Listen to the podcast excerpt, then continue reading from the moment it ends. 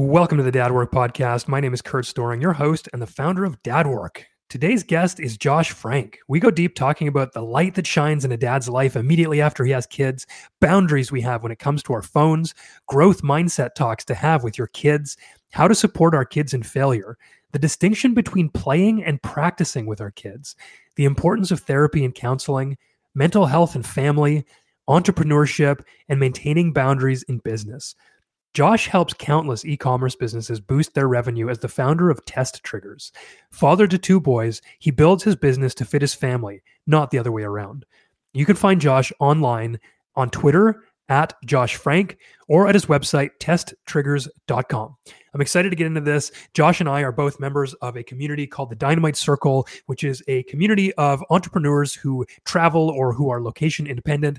And I just love how this is not Josh's normal thing. He's not into this space. He's, you know, just a dad with a business doing his best. And he's got some amazing tips and he just goes very vulnerable. He's very open. And I really, really appreciate that he showed up for this because he certainly didn't have to. I reached out and asked if there would be anybody in this community who would share their tips and their wisdom and their expertise.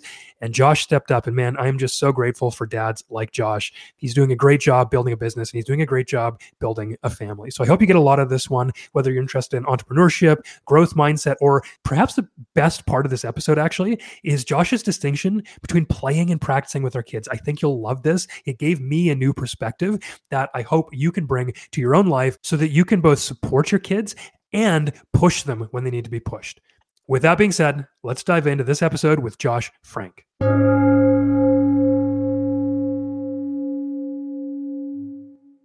Josh Frank, thank you for joining me today, and welcome to the Dad Work Podcast, man. I'm pumped to have you as a uh, as a brother in this community we're a part of, and really looking forward to diving into your experience.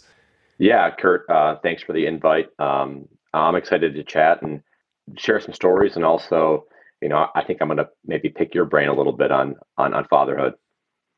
Amazing. Yeah, I can't wait for that actually. And uh, the reason that I had you on is because we are a part of this community for, uh, at least when I joined, the sort of premise was traveling entrepreneurs, location independent business owners.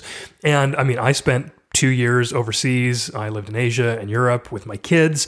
And that was a fantastic uh, just growing opportunity for me. And being in that same sort of space, I was just telling you before this, like I know that you've got a very thoughtful approach to how you do business, to how you sort of manage your life and your family.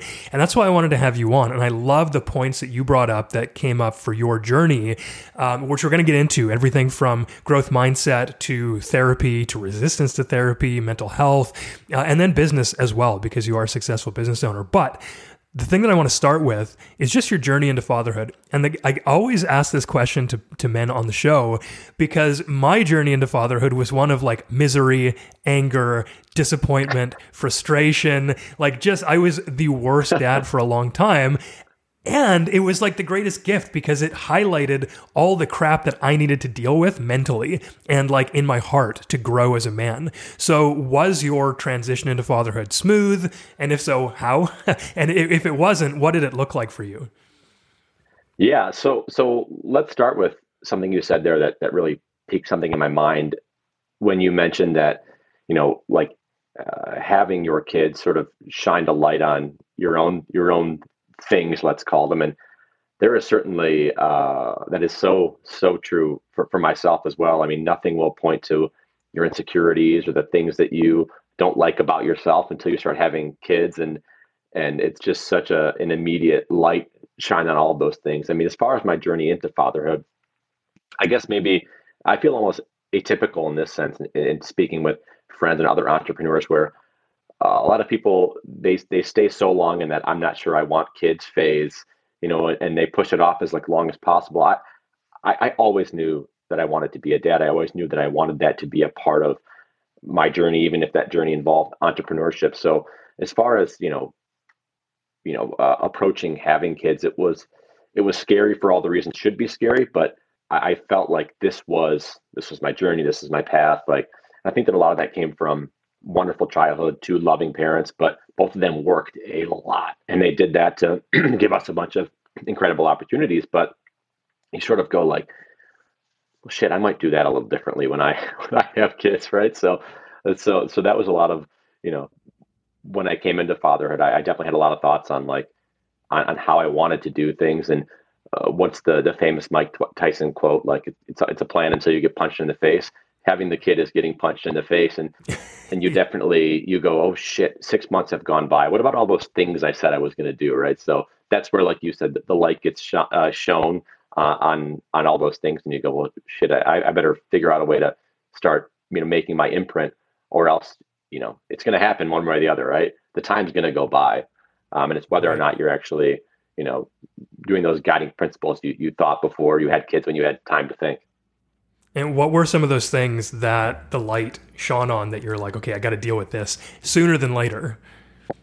Yeah, so I would say the, the, the biggest thing was probably like, am I spending time with my kid or am I just there with my kids or am I spending like quality time? And, and the biggest disruptor for that like no doubt is the phone um, you know so, so like i run a, a business and agency that works with e-commerce clients and and the, the nature of my business is we're making these like changes to sites that get sometimes millions of visitors a month and if one little thing is wrong it breaks that's always the fear in the back of my mind. So that's these reasons why you're, you're checking your email you're checking your slack and you're doing that you know while your kids in front of you playing legos and you're like i'm there it's good.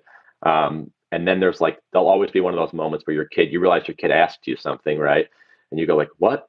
Because you're checking like an email right? So so that was one of the first things that i noticed like oh shit man you are you're there but you're not you're not giving it your all so um, you know putting the phone away has been a, a big thing for me especially now that i have two boys it's just like adding the phone you're just you're going to miss a bloody nose real quick um, but yeah that would be that's one of the first ones that that uh, that uh, um, that was exposed, right? Yeah. Uh, can you go into whether or not you have boundaries around your phone? This is something that I've been really focused on lately because with my business as well, I'm, you know, interacting with people. And for me, it's like Instagram and Facebook and email and stuff like that. And I'm creating content and I'm putting content out. So, in the one hand, I can like justify being on my phone. On the other hand, like I can do a lot better work that has no distractions when I'm actually on the desktop and, you know, don't have to deal with that. So I was noticing that with my phone in my pocket upstairs, I would check to see how my stuff was doing. I'd like, you know, you just get in there and see like what the stats are like. And so suddenly you're like, you know, an hour deep into scrolling mindlessly. And I'm just going like, I've missed this last hour. What am I doing? And so I made a simple boundary that my phone doesn't leave my office. I'm down from four hours a day on the phone to two hours a day because I made a significant commitment to that in Q4. And it's working, man. Like I've got so much more time and space. So do you have things like that that you build in, or what is your sort of phone time routine?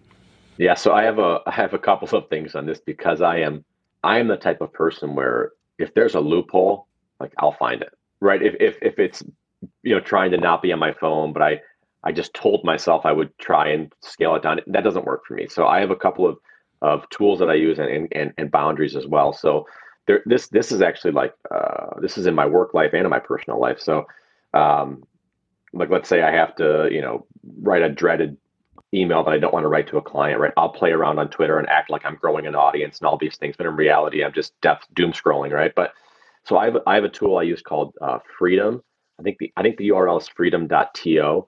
Uh, but basically, I can set up a list of apps on my phone and and desktop, um, websites, um, and and I say you know every day from 6 a.m. to 11 a.m. they're just blocked. Um, I can't use them. There's no password. Even if I restart my computer, um, it just won't let me go to Facebook, Twitter, um, whatever. I think there's a pretty long list now Um, because um, I started to get into like maybe if I check the local news, right? So I have to add that one, yeah. right? That's really bad. Yeah, I'm, i know how that goes. Terrible. I'm terrible. So that um, that app will will again like block all social during the times of day I'm, I'm supposed to be doing uh, focused work. Another thing would be a physical boundary, like in the house. Um, so basically, from the time that the kids come home from school and daycare through dinner time, like it's just up on a shelf where like if I need to go over and like check something, that's fine. But I can't sit down. that's my rule for right. myself. Is I can't that's like it, right? I can't sit on the couch with because it's just like I'm gone. All of a sudden I'm looking at sports and whatever else. So it's kind of like on a shelf. Um, and then you know after dinner when the kids go to bed and things like that, if I want to like check, I kind of like let myself go at that point because it's just a, a, winding down thing. Um, and I would say one last thing. I, I think this was this was from a podcast and probably like I want to say it was a, it was a Tim Ferriss thing, but it was like thinking about yourself on a on a Friday or a Saturday morning. Let's say a Saturday morning, and you go like, I'm going to just do a quick email check. And the, and the I think the thought experiment or whatever was saying to yourself, if I go in this inbox and there's like some sort of small fire or task or whatever, but I'm really not able to fix it because it's a Saturday morning and I'm about to go take the kids to the zoo. What is the good in opening that up right now and just letting myself know there's a problem? You know, I guess it's sort of like a, a Schrodinger's cat thing, right? You don't know if there's a problem or if the cat's dead or alive in the box till you open it, right? Like you don't know if there's a problem or not in your inbox until you open it. So just don't open it. yeah, if no, you don't have the you don't have the point. capacity to carefully handle all the things that come up in entrepreneurship and whatnot, then just don't open it. Leave it till Monday. And if it's a yeah, true I, emergency, someone will get hold of you, right? I resonate with that a lot because I have done the same sort of thing. Like my routine used to be I'd get up, I'd, you know, check my Oura ring, I'd meditate, I'd stretch, and then I just like flick open the emails to see you know, if anything needs my attention, I'm like, well, I'm going to the gym now, and then I got to take the kids to school. So, like, I'm not going to do anything for like three hours. And exactly. I was getting into the habit of like ruining my mornings when mm-hmm. something came up. And so I just stopped checking my email in the morning.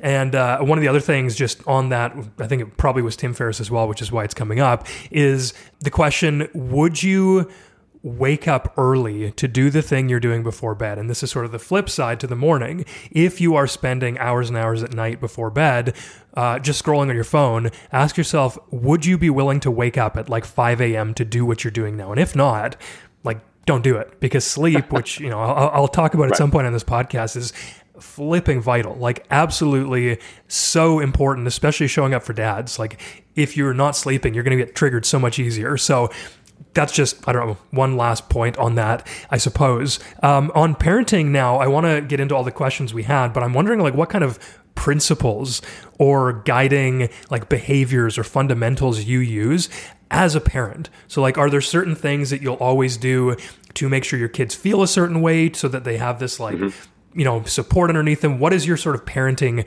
guideline look like yeah so so I really try not to get too technical and, and, and rigid with this, but if I can, I I try to boil things down to like what's a mantra that can be repeated because like the, the truth is, for lack of a better phrase, like when the shit hits the fan with kids, like I get overwhelmed if I'm like, oh, I, I have this uh, framework or workflow I have to go through for decision making. But if I just can settle it down to like a, a mantra, it tends to help. So for my for my wife and I, in that newborn stage, or let's call it like the first, you know, year or so, we would just say to each other like, "This too shall pass." And the thing that I loved about this, because it, it, it worked in the really tough moments and it worked in the really like incredible, grateful moments too. So when you were when you're really going through it with the kids, like let's say sleep, you know, they're not they're getting up every 90 minutes. There's it feels like this crying fit will never end. Like it's to remind yourself, like, but it, it will end. Like this too shall pass. This kid will go to sleep at some point. And then on the flip side, you know, when you're like you're you're you're holding your baby and then they're sleeping in your arms and it's just the most incredible feeling you can feel. Like this too shall pass, right? So to try and understand that I don't necessarily write in like a gratitude journal or anything, but like to try and like enjoy those moments and understand that this is the reason why I'm not holding my baby and scrolling Twitter in the other hand, right? Like this is the reason why that's not a great idea. So um, that's definitely tended to help my wife and I now. Now that my kids are a little bit older, they're um, one and a half and five. So especially obviously with my my five year old, grit and resiliency is is a big thing that my wife and I have talked about with with our children. Feeling like that's a a cornerstone value where it, it, it, just no matter what times are like good or bad having grit and resiliency is, is gonna is gonna help. And so we started to, to discover and, and look into what's referred to as like fixed mindset versus growth mindset. Now i am by no means an, an expert in this but the kind of gist of it being uh, we tend to talk to our our children and each other in a very fixed mindset way which is just telling them no matter what like you are great at this. You are strong. You are smart. Almost like trying to project an affirmation onto them. Now, the, the problem with this becomes when the child uh, gets to a situation, let's say it's a, a reading assignment or something, and they're failing at it, and they think like, how could I possibly be failing at this? Like, I'm smart. I've been told I'm, I'm smart. Like, why can't I do this? Something's wrong. Now, on the flip side of that, like thinking in terms of a, of a growth mindset is, and this will go back to like the mantra thing. So right now, our, our mantra with our son is we try hard things. It's not, you know, we always win. It's not it's going to be okay because sometimes things aren't okay, but it's we try hard things. So the thought behind it, and nothing will ever be perfect, but the thought behind it is when kids are then challenged, their mantra is not like I'm perfect, I'm smart. It's I try hard things. Right. So like it's just the attempt of the hard thing that is the goal as opposed to being smart, where sometimes you are just simply not going to feel smart. And so and I just I noticed this a lot. I was recently on a kind of a Zoom call for a family baby shower and they were going around giving advice and the most common theme was like don't worry you're going to be a great parent don't worry like everything's going to be great in the back of my mind i'm like that's kind of bullshit though because everything's not going to be great right there are going to be so many tough times and there are going to be plenty of days where you will go like everyone keeps telling me i'm such a good mom good dad like why does this not feel right? And that was a big thing for me like understanding those really hard times again baby just never stops crying like whatever else that you know it's it's supposed to be hard and i don't think we talk about that enough yeah, that man, that is a perfect segue. That's exactly where I was going to go after this. So it's beautiful that you led into that. And I, I love, first of all, just to touch on this and put like an exclamation point the this too shall pass during the good times, because that is something we do as well. Like I woke up with my son the other day. I, I stayed with him and he woke up really late and I was just sitting there with a, you know, one and a half year old and there was like nothing more perfect than that. Like going outside gives me that feeling, being in nature gives me that feeling, but waking up to the softness and going like, this will not last. Like he's going to be five and then he's going to be 10, then he's going to be moved out. Like, yeah. let's just sit with this. So finding that like mindfulness, man, I love that you apply that on the good side as well. And in terms of growth mindset, this is so so important because I have I actually talked to a guy yesterday on the podcast, uh, which will be airing probably just before this one, and he was saying that he works with young athletes and one of the biggest things he's noticing is that kids will not make mistakes. Like they will not fail. They will do anything to not screw up yeah. because the expectation is like a in his case it was sports like a we're paying a lot for this b you've been drilled into your head that you're perfect you can do this you can do anything and then like the consequences for failure is well i'm a failure and that lands right. for me really hard because, like, I have this perfectionist streak. It's this core wounding from abandonment. Like, I'm not going to get into that because I've talked about it before on this podcast. But it took me forever to legitimately fail at anything. And what that led to was looking perfect on the outside, but playing very, very small and never really accessing the shadow, the wound behind it all. So, like, what else do you do with your kids to ensure that like when they fail it's not like oh i'm an idiot like i can't do this. How do you like support them in failure? Yeah that's um, that's a great question and i guess I'll, i'm going to start with something that happened like just last night because it was sort of a bit of like an, an epiphany for me. Um, our uh, the five year old boy um, has recently gotten like really into Legos and and building things, which is like you know fantastic. But what'll happen is is like he, he thinks so big, which is which is wonderful. But then it's it's daddy, let's build a nine story skyscraper with the Legos. And that was that was what he wanted to do last night, like just before bedtime. And my first thought was like, oh my god, like like I'm actually thinking of like how are we we can't actually do this. How am I supposed to tell him that we're not supposed to do this? Da da da da da and this is and i realized as i was having this like self-talk with myself that this is a recurring thing of he wants to build something like really crazy and it can't really be done but i don't want to squash his dreams right? And this thing just came to me of like none of this matters. Just go downstairs and do legos right? Like he's not going to actually like pressure you on the third floor engineering to the we ended up just making whatever legos right? It didn't it was so silly to think that it was like just sit down have quality time start the legos and like by that time he forgot about the skyscraper thing anyways right? So but i guess that was kind of my own little fixed mindset thing that i had to like fix right? But with the, the small things we do with our kids is um, we put them in positions that we kind of know they're going to fail and then we just laugh about it. Like we just laugh about it. Um, and i would say that the toughest thing uh, with you know our toughest challenge in the last couple months has been food, right? And food is so difficult with kids. And so I'm, I'm actually right now actively trying to look at some ways to like, is it best to just tell them eat it or, or nothing else or make them try? So I would say that's an area in, in growth mindset where I'm really trying to like do my own research on how can I facilitate this in the, in the food department other than like we've done with, with other places, which is kind of setting up a small failure and, and, and laughing and trying again and saying, well, that was silly, wasn't it? As opposed to, Um, you know, and, and I think a lot of it comes from the reverse, which is like you had mentioned before, telling them they're perfect, you know, all the time is some ridiculous thing to say. You know, I, I just I just started telling my my son we were watching some sports and he said, I'm faster than those guys. And I go, No, you're not. As opposed to like, I bet you are a little cheetah. That wasn't mean. I just said, Of course, yeah. but you're but you're child, you're you're not as fast as them because they train every day. They eat special foods and diets, and they've been working since you were that they they're lifting weights. Right? Like it wasn't to be mean. It was just to say like, no, right? Like if you would like to be that fast, you know, this is the the path. But but it's like um, I don't know. So many things with kids are just met with like, of course you are. Well, that's kind of confusing, isn't it? Yeah, man, this is all so good. And I love like putting them in positions of failure. And one of the things that has stopped me from doing that in the past is this.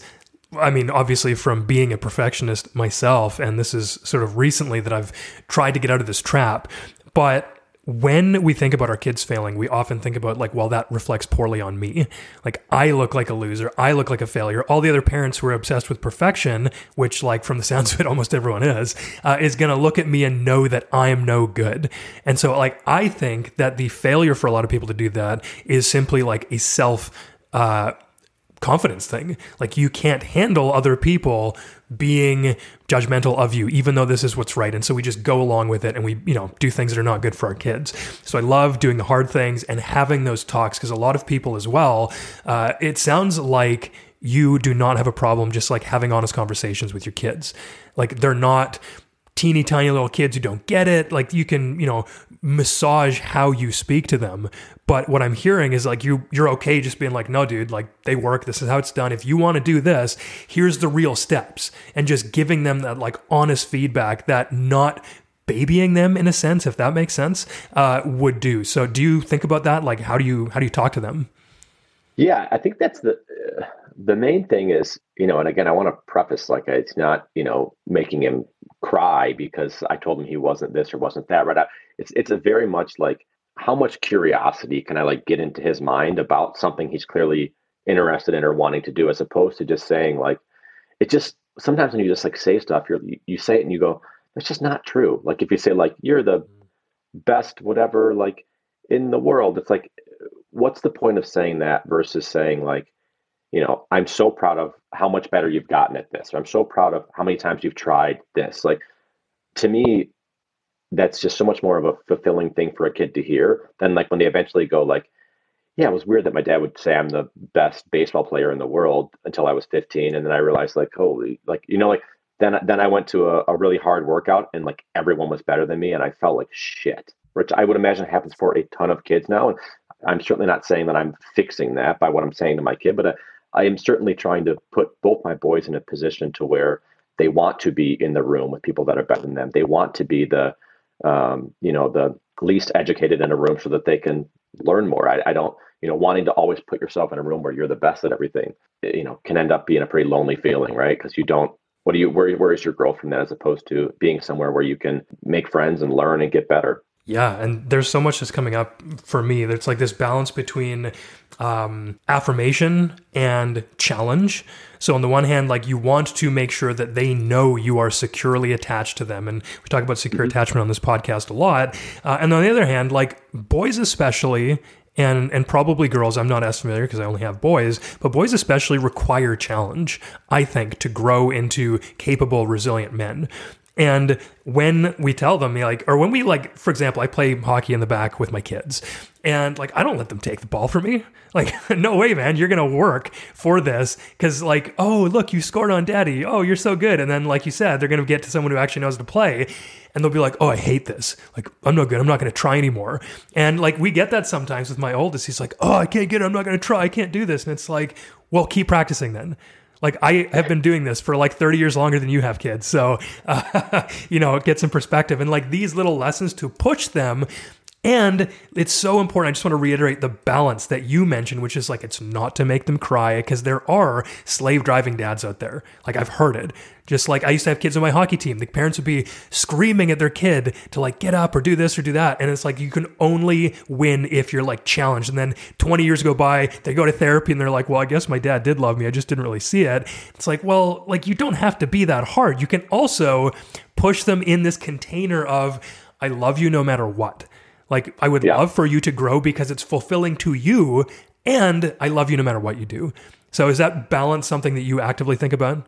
Yeah. So he, here is something that um, just now with my oldest, because he's, he's turning five, is we've made the transition from let's say it's a game or or like I I'm like I don't know eighty percent of regular old dads out there. I'm pretty golf obsessed, right? So uh, golf and, and a little bit of like football and whatever else. But we've made this transition now to because I, I struggle a lot with like do you want to give him the confidence and let him play and let him think he's beating you? Or do you or is it going to be like he's 15 he finally kicked my ass at this and he's going to have like a triumphant like the best day ever right?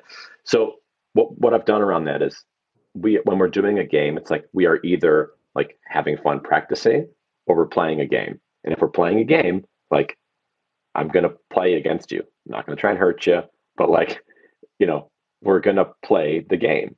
So and that this this past summer of, of playing golf i said listen first of all anytime you want to come with me if you want to just sit in the cart and eat like M&Ms, like that's great.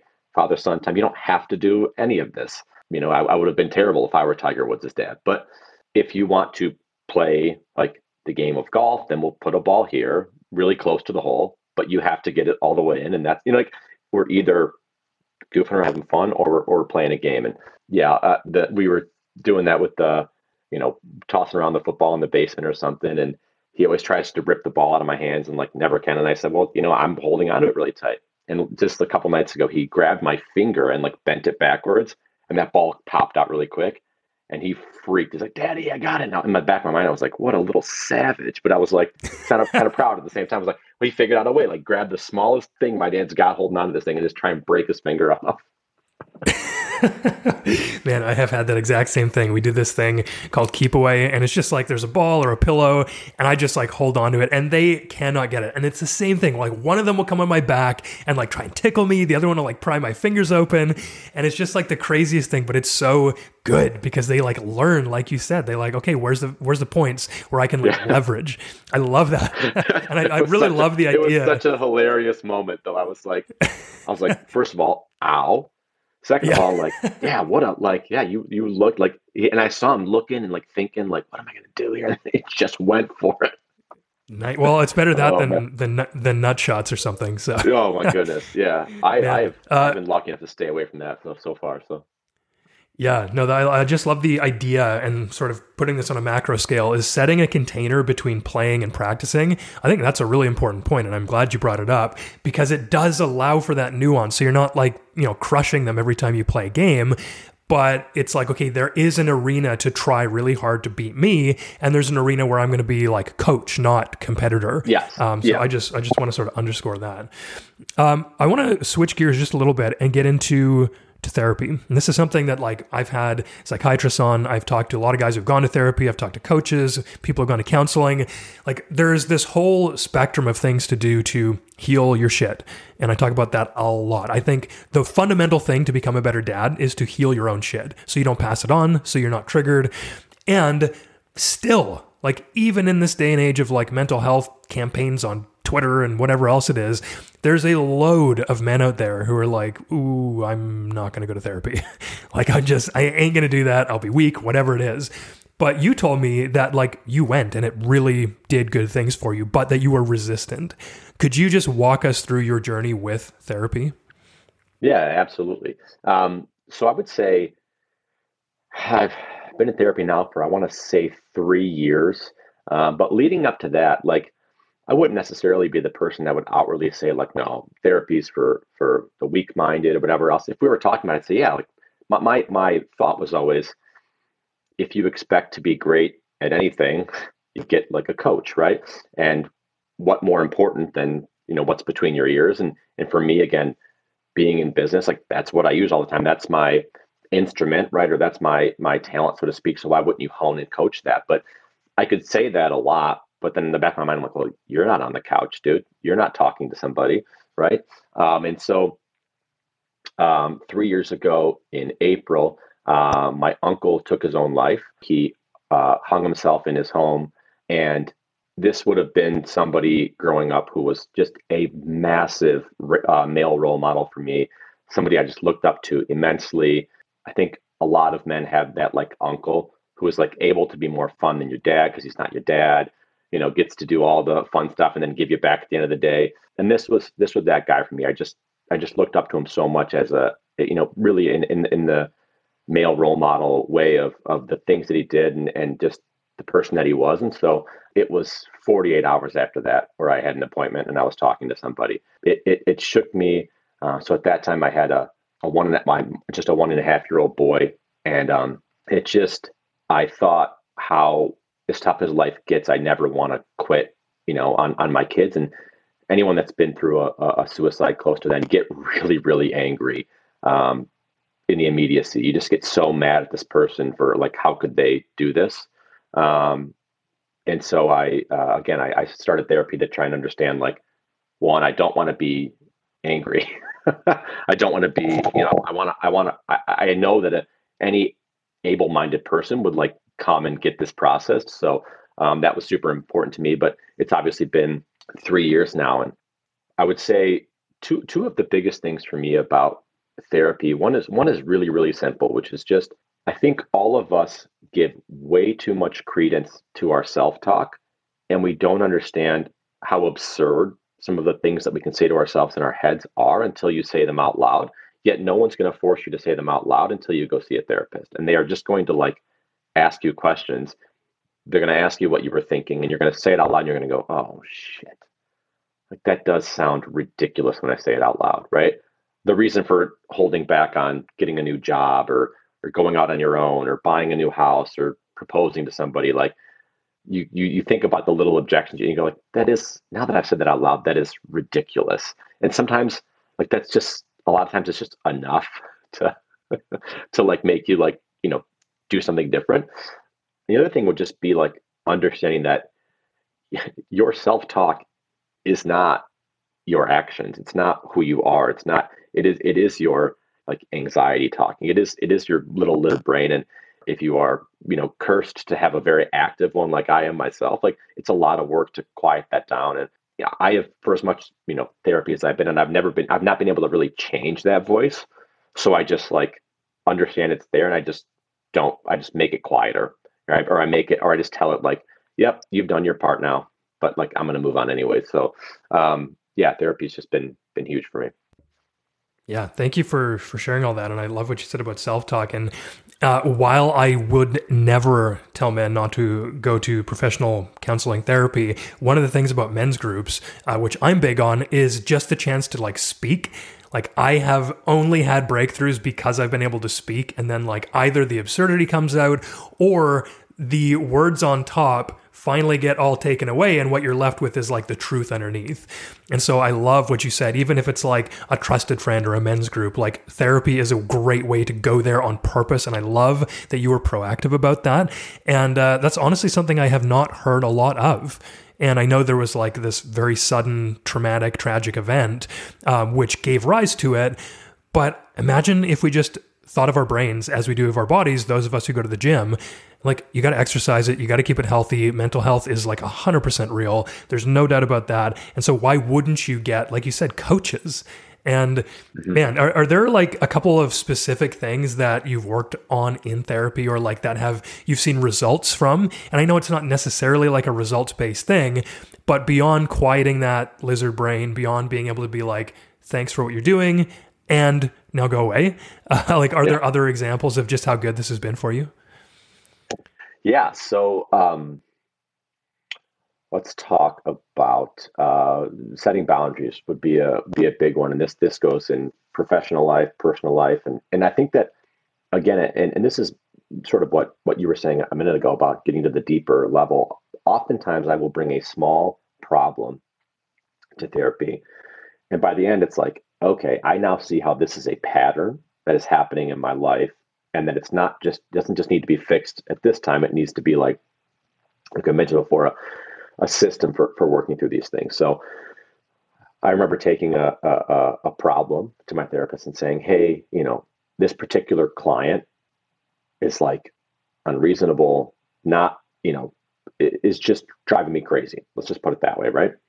And it was because none of my boundaries were res- respected because I didn't set the boundaries, right? I just assumed that this will always work out. Most of my clients aren't like this, but in this case, it was saying, okay, hey, you know, I work these hours. If it's an emergency, here example, like giving all these boundaries for like this is how to contact me. This is what an emergency really is. You know, all these things that I was so so terrified to like send an email that said, hey, you know, I understand that X, Y, and Z happened.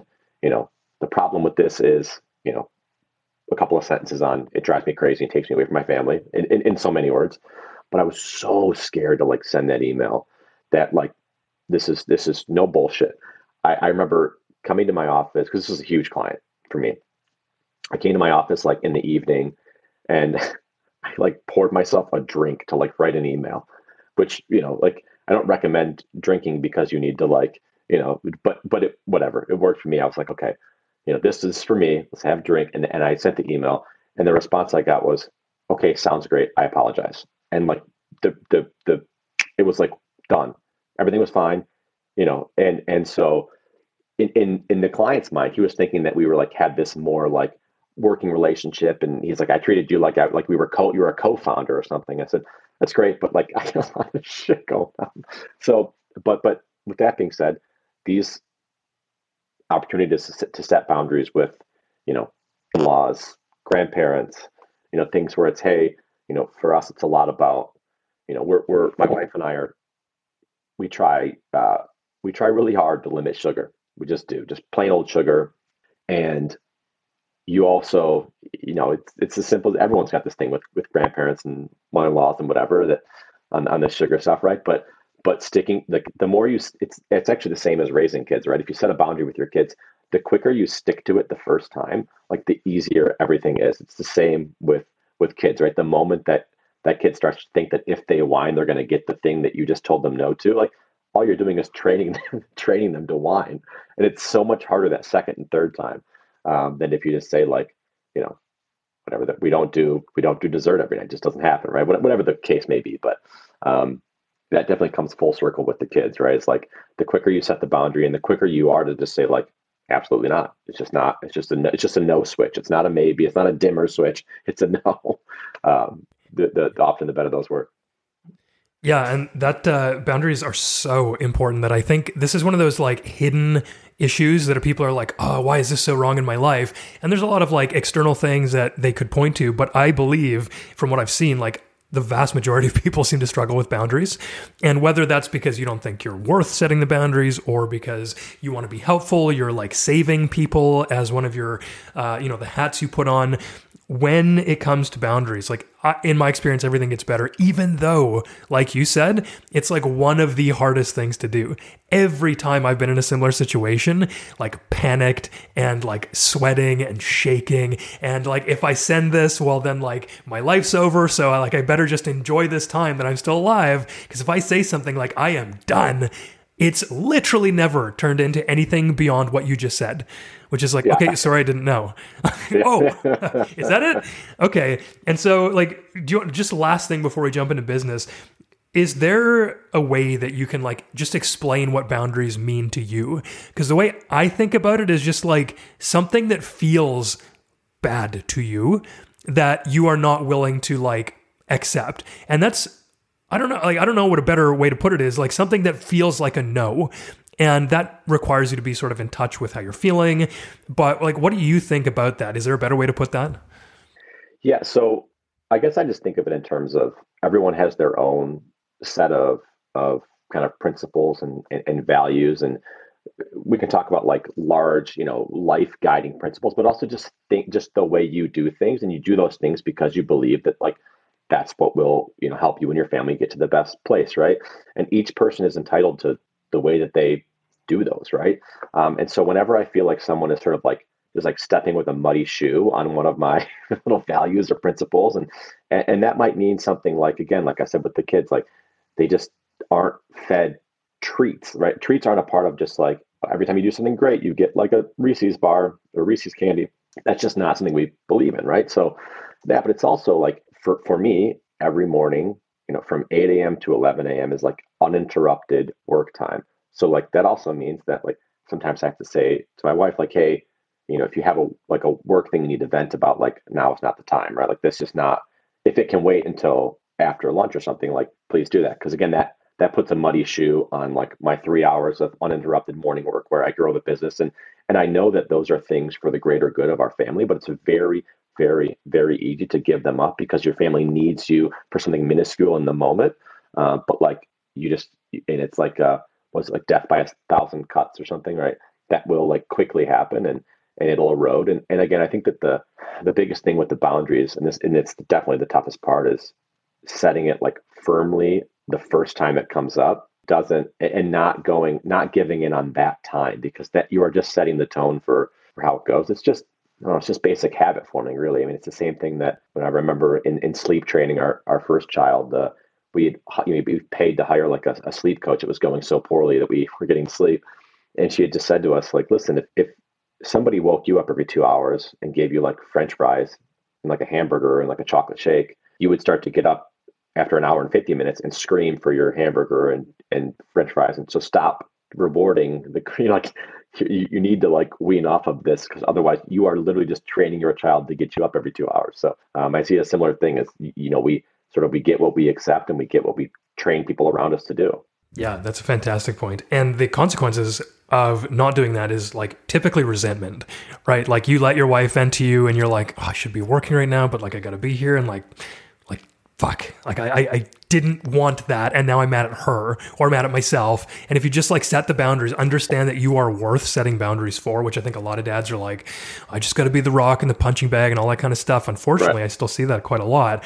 But yeah set those boundaries for you because your mental health in the family is vital. If you're not showing up yeah. at your best like you're screwing your whole family. So so here's a little um like trick that came from therapy which is when you have one of those moments where you like you know you have like an angry outburst or you know you, you respond to your wife in a way that's like just really not not you and um, you feel bad about it. Like it typically means that at some point in that situation or earlier in that day like you let a boundary get broken and like this is the like comeuppance from that. So like working backwards from that and and i think you basically outlined it right? It's like you're you're you tell like i might tell my wife like at seven o'clock like hey the boys are down. I actually go do some do some work and then I'll get the look of like, oh come on, like we're supposed to like this is supposed to be our time and I'll I'll go, you know, this is bullshit. I gotta make all this money to pay for this all this random like crap, you know, and then but in reality, I'm just mad at myself because earlier in the day when I was supposed to have my three hours of uninterrupted work, like whether it was who knows, any any number of things, like I let break those boundaries and not get that work done. And I'm just I'm just really just upset with myself. It's not it's nothing to do. But of course we snap on those we love the most because I know that mm-hmm. she's going to eventually go like, I understand, you know, and I can apologize and make it all right, but it didn't have to ever happen. Yeah. Oh, that's a good point too about just like give, giving your worst to the people closest to you. I did that forever, man. And I, I, I don't want to get into that, but I just want to like note well, that uh, you can, yeah, please. Kids do it too. Kids do it too.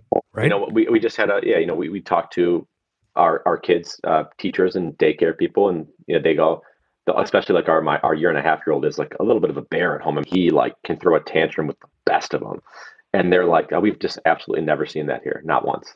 He shares everything when he, it's like it's hilarious and i go well yeah it's the same thing like the kids when they're in the comfort of their own home they're just going to go buck wild because they know that like you know maybe that's a they're positive safe. sign that they know they know they have our unconditional love you know? Yeah and that, that's exactly what it is. It's not something their day yeah, I saw something the other day about like the reason you should feel great that your kid brings the tantrums to you because that means you're safe. Like that's what yeah. we want. We want the secure attachment where like the one place they feel safe to go like ape shit is with yeah. you. And like, man, that's triggering a lot. But like, look yeah, at the other side as well. Um, uh, speaking of sort of your your business boundaries like with this client. Let's get into that in the last 10 minutes here. And just like i want to hear your story from like 9 to 5 into business owner into successful business owner. Were you a business owner before you had kids? Like what was your journey out of the typical sort of cubicle life or whatever your job was uh, into entrepreneurship? Yeah so even um, as a as a child, I was always fascinated by work.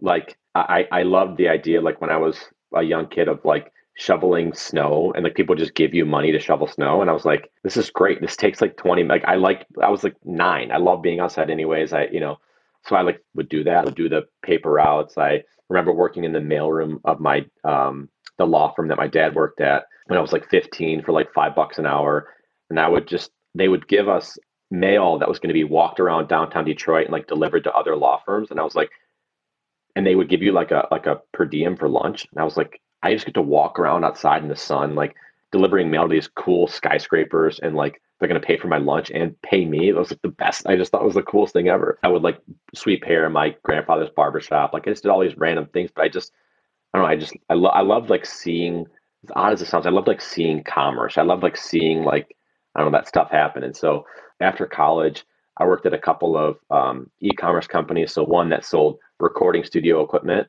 So like I mean, the giant mixing boards you see in like movies. They would sell those to like all these incredible studios. It was a really neat setup. And but I started as I was there to, to like apply. You know, I had this a little bit of a background in in tech and a little bit of a background in like uh, marketing and psychology. And so I like sort of felt like online stores and online shopping kind of like brought all these things together. Um, so I worked for that company, then another startup, and one day we all walked into work at the startup, and it was like, you know, hey, we're being acquired and this wasn't like a woo acquisition. It was like an oh shit, like we're all done. So that was obviously scary, but I knew I had 30 days of like, you got 30 more days. And then like, you know, we're cutting everybody loose. So I freaked out, but I was saying to myself, like, you've always said you wanted to like go out on your own. You always said you wanted to do consulting or start an agency and help other brands. And and I, and I had this thing in the back of my mind of people always talk about the massive risk of like going out on your own. But to me, I I, I always thought of it as I only have one boss. Like you have one boss when you work in a nine, a traditional nine to five, right? So it's just one person's decision to like fire you.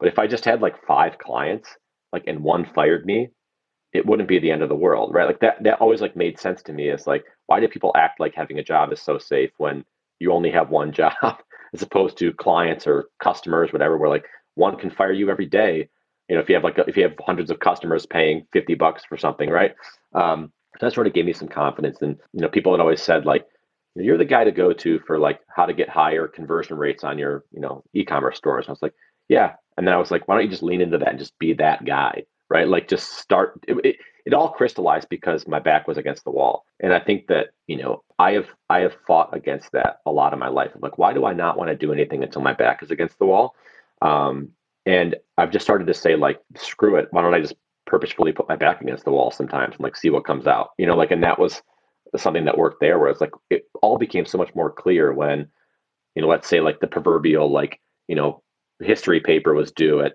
9 a.m., you know, and it was 8 p.m. the night before. Like all of a sudden you go like, well, it's gonna get done, right? Like and I, I, have admittedly always kind of kind of been that person. Yeah, thank you, man. I, it seems like you're one of those do today, do today sorts, where uh, you know start at the last second. Um, what? Uh, just before we get any more into like the specifics of business, when else have you put your back against the wall on purpose? Hmm.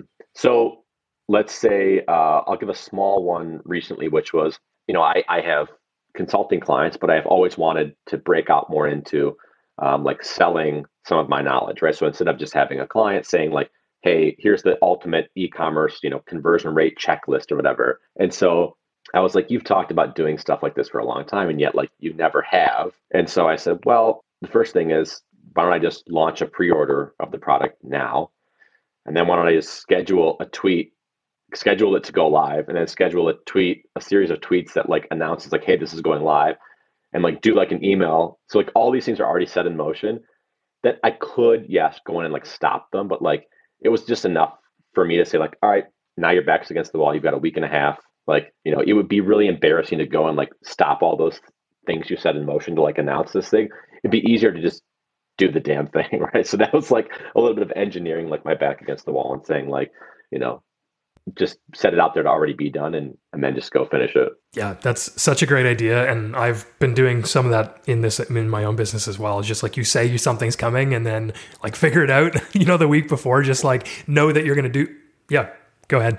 So let's say like like for instance, like in my business, each client is worth, you know, thousands a month. And I know that a like a, a product like on this I'm creating isn't going to do that for any in any uh, short amount of time, right? It's going to take time. You have to like promote it and whatever else. So for me, I've always gone with the, you know, why don't I just go like cold call or cold email a few companies or like use my relationships and oh there's that there's that lead that's in there like i'll always just try and go for just why don't i just get a new client right but then it's like i remind myself wait a minute like i don't i want this diversification of how revenue comes in and have some dedicated to clients some dedicated to you know customers that are purchasing like an ebook or a checklist and things like that so i had to like i had to almost like trick myself into doing it which like I don't know if anybody else like feels this way, but I I don't I wouldn't say I'm like an inherently a, a, lazy person. I just inherently like I just will do the things directly in front of me, and I and I kind of sort of struggle to see the the big picture. And I've never been a big like five year, ten year plan person. So like I just sometimes need to trick myself into like getting to where I want to go. Um, but I've mm. I have tried to learn to just just just quit. I've been fighting against that for so long. Like why not just engineer ways to say like, all right let's make this a little fun and like I said, throw my back against the wall and, and, and figure it out. Yeah, that's actually inspiring to hear that you like purposefully find discomfort because it sounds like what you're saying is comfort is easy. Comfort's the thing in front of me. Comfort's the thing I don't have to think about. And that will keep getting me whatever inertia brings. On the other side of that is intentionality and like consciously choosing to do the things in your life. And that's for me like one of my core fundamental principles, values is intentionality. Like I do not want to wake up one day and be like, wow, life has been living me for the past year. Yeah. I always want to be in the driver's seat, the author of my own life, if you will. So that's amazing to hear that you're like rever- actually like engineering ways to keep yourself in the driver's seat. Yeah, and I think that uh, again, like I just I can only speak in my my, my personal experience, but it, it is remarkably easy to backslide into that, right? Where you're just like, because you know what, just just getting up every day, just doing the job in front of you, being a great father, being a great husband, trying to be a kind person, like that's a day. That's a day. And you could just do that day every day. And then like you said that you might look back God, I'd always dreamed of starting that business or I'd always dreamed of, you know, feeling like I was I was helping people at scale or something like that. And um, again, like for me personally, I, I kind of have to trick myself into like doing those things. Otherwise, you know, I, will go a few months and go like, shit, like I haven't done anything besides, you know, what what's what's asked of me, right? Like I haven't, like you said, uh, uh, acted with intentionality. Right. How's your time? Great. You good for a couple more minutes? Yeah. Sure. Sweet. Okay, the, the last thing, maybe we'll just finish it off on this is um, I'm wondering, like, when you made the transition, I know your back was against the wall, like, your job was basically coming to an end, but did you have guardrails in place to be like, okay, at least I know I've got X amount in the bank, I've talked to my wife about this, she's on board, or were you just like, I'm just not going to get another job, screw this? So I was dead set on doing this. Now, when the acquisition happened, I remember like there was like a parent company that came around and basically said to everybody like if you want to do like your same job but over here it'll be lateral like you won't and it, like just hearing them say like we'll like absorb you and you'll get to work for this huge conglomerate company and do the same thing and make the same amount of money it was like such an unappealing offer that i'm so thankful that like that was like the backup plan was like that and i was like i am not doing that like i am that just it felt like such a step backwards and such a like admission of failure that I just wasn't going to let myself do it. And so I, I said, like, I, we were in this, um, it was a startup. So we were in this like building with a lot of other startups. So I was like, just go to, these are people you would like talk to in the lunchroom about e-commerce, whatever else. Like, why not just say like, Hey, if someone were to offer you like, you know, monthly checks of your website, ideas for optimization, like things like that, is that something you guys would pay for? And they were like, yeah. And I was like, okay, cool Like, can I send you an invoice? Like, you know, like what, what can I do now? Cause I was so determined to like, I, I did not want to take, you know, this, this, this job that like had no, had no soul, had no like interesting components to it. So, um, there was that, but I had no, like, I was, I was young. We had just like bought a house. I did not have much, much of like a nest egg to fall back on. I just knew. So again, like back against the wall, it was, if I get X amount of clients at this amount per month, like that's what I was just making, right? Like just replace that, just replace that. Um, and so like it took a it took a, a few months, but it did not take as long as I thought. Mm. Yeah, that's always the way of things too, especially when you're hustling like that. I mean, that's what I heard is you got to have the balls to go up and be like, okay, here's what I'm going to do. Would you pay for that? And then like, okay, now pay me. so yeah. I just, I love the hustle. Yeah. Well, yeah, there, there was like, and that was always something that like, I will roll my eyes at like a friend that comes up to me and says like, I have this, you know, business idea. And I'm always like, okay. And then you listen and you're like, have you asked anyone to pay any amount of money for it? And they're like, no. I'm like, well, maybe you should like start there. They're like, well, I don't want to ask anyone to pay for it yet. I'm like, okay. So until you're ready to do that, you are not ready to like start this. And I know, you know, but whatever, like, and, and, and people can look up like, you know, whatever it's lean startup or creating an MVP of your idea, but like that is the the only way to prove if it has any modicum of opportunity is that somebody will give you money for it. And if your friends will not even give you money for it, like people that like you've designed it for that you know will not give you money for it, like it's a good sign that you should move on to something else. And it, it's sort of like it's sort of like um, we were talking about with, with the kids earlier. It's like the sooner you, the sooner that someone is aware that like there's a way to do this, and this is what you have to do to like do that. Like again, if, if your kid wants to do some sport, it's like no, no, no. Unless you're doing those things, like you will not be the fastest person in the world, right? Like unless you're asking people to give you money in exchange for a service or a product, like you are not doing a business. Yeah, absolutely. And that is, it's so easy to be like, oh, I got this idea. Ideas are like completely useless. And people are like, oh, I'm an idea guy. And well, like, okay, what are you going to do about that? And I've experienced that myself as well because like my old business, the, my other business, I should say, I still have it, is all about Google, SEO, Amazon, affiliate marketing, advertising, all that kind of stuff. And there wasn't a lot of like individual needing to go out and like prove the concept. It was just like, can I rank in Google? And then like, will people buy the things that I tell them are good? And like, yeah, so that's one way of doing it, I guess. But for this business, uh, dad work, like it's this quasi business thing where like I want to help guys, and I know that you, when you put money where your mouth is, you get more results. And so like I've been trying to serve from my heart as much as possible while offering things that I know work for me. So, like courses of my best resources that help me change my life, men's groups with other dads, communities, masterminds, all these things. And it took going out there and being like, I got this thing, would you pay for it?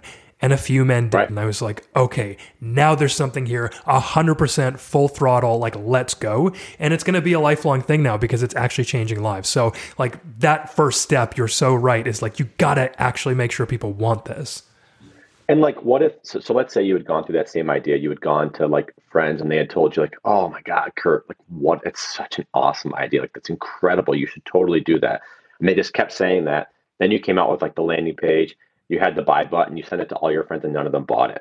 Like that's just it's disingenuous. It's just it sucks, right? Because because that would they you had been given all of this like you know sort of like fixed mindset praise of like you're going to be great at this, you're amazing, yes. you're the best, you're the perfect person for that. And then like in the back of the mind, the person's thinking like, well, I'm not going to buy it. Well, it's like, well, you know, yeah. and I'm not saying every product is for different people, right? But like, but it just and and I, you know, I now at least like have had that conversation enough times where I had kind of like an elegant way to say like, okay, listen, like I understand this is what you want to do, but you know, are you prepared to do like and and another thing that that when people are talking about like navigating where they want to go next, this is a question I've found to ask that kind of sort of like helps people to rein in what they're trying to do is if you imagine that business being successful and then you imagine the problems that come along with that business because every business has problems.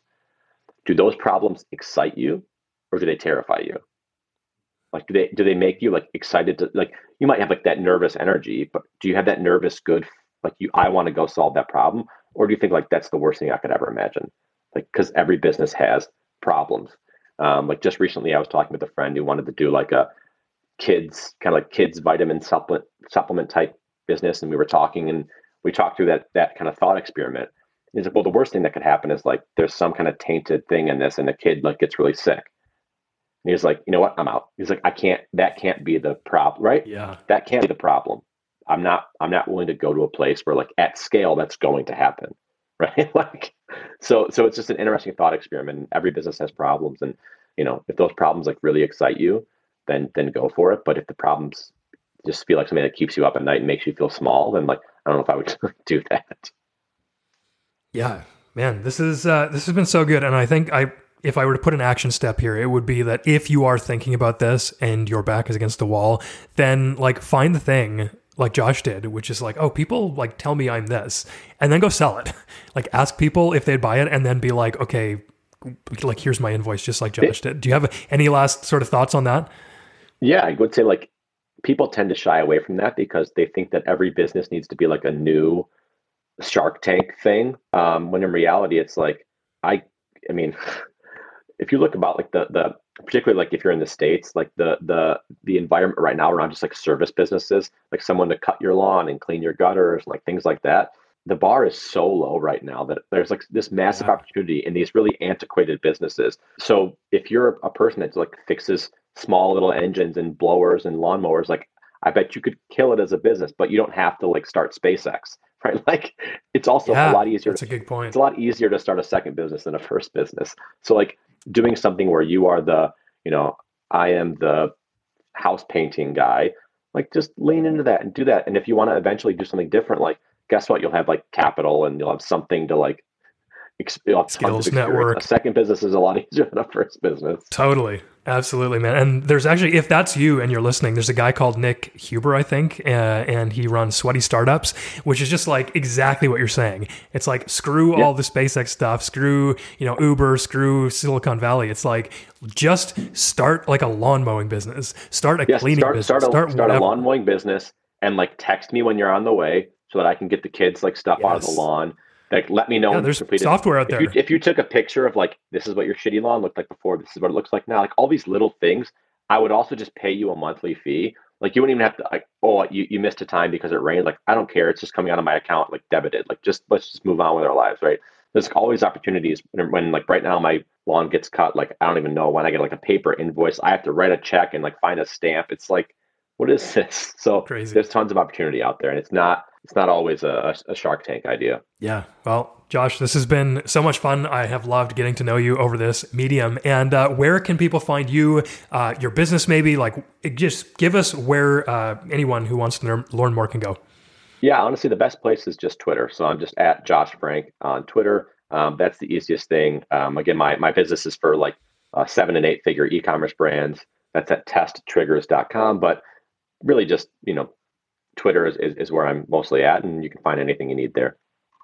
Sweet. Okay, man. Well, thank you so much for jumping on with me, and uh, it's been a pleasure. Yeah, thanks, man.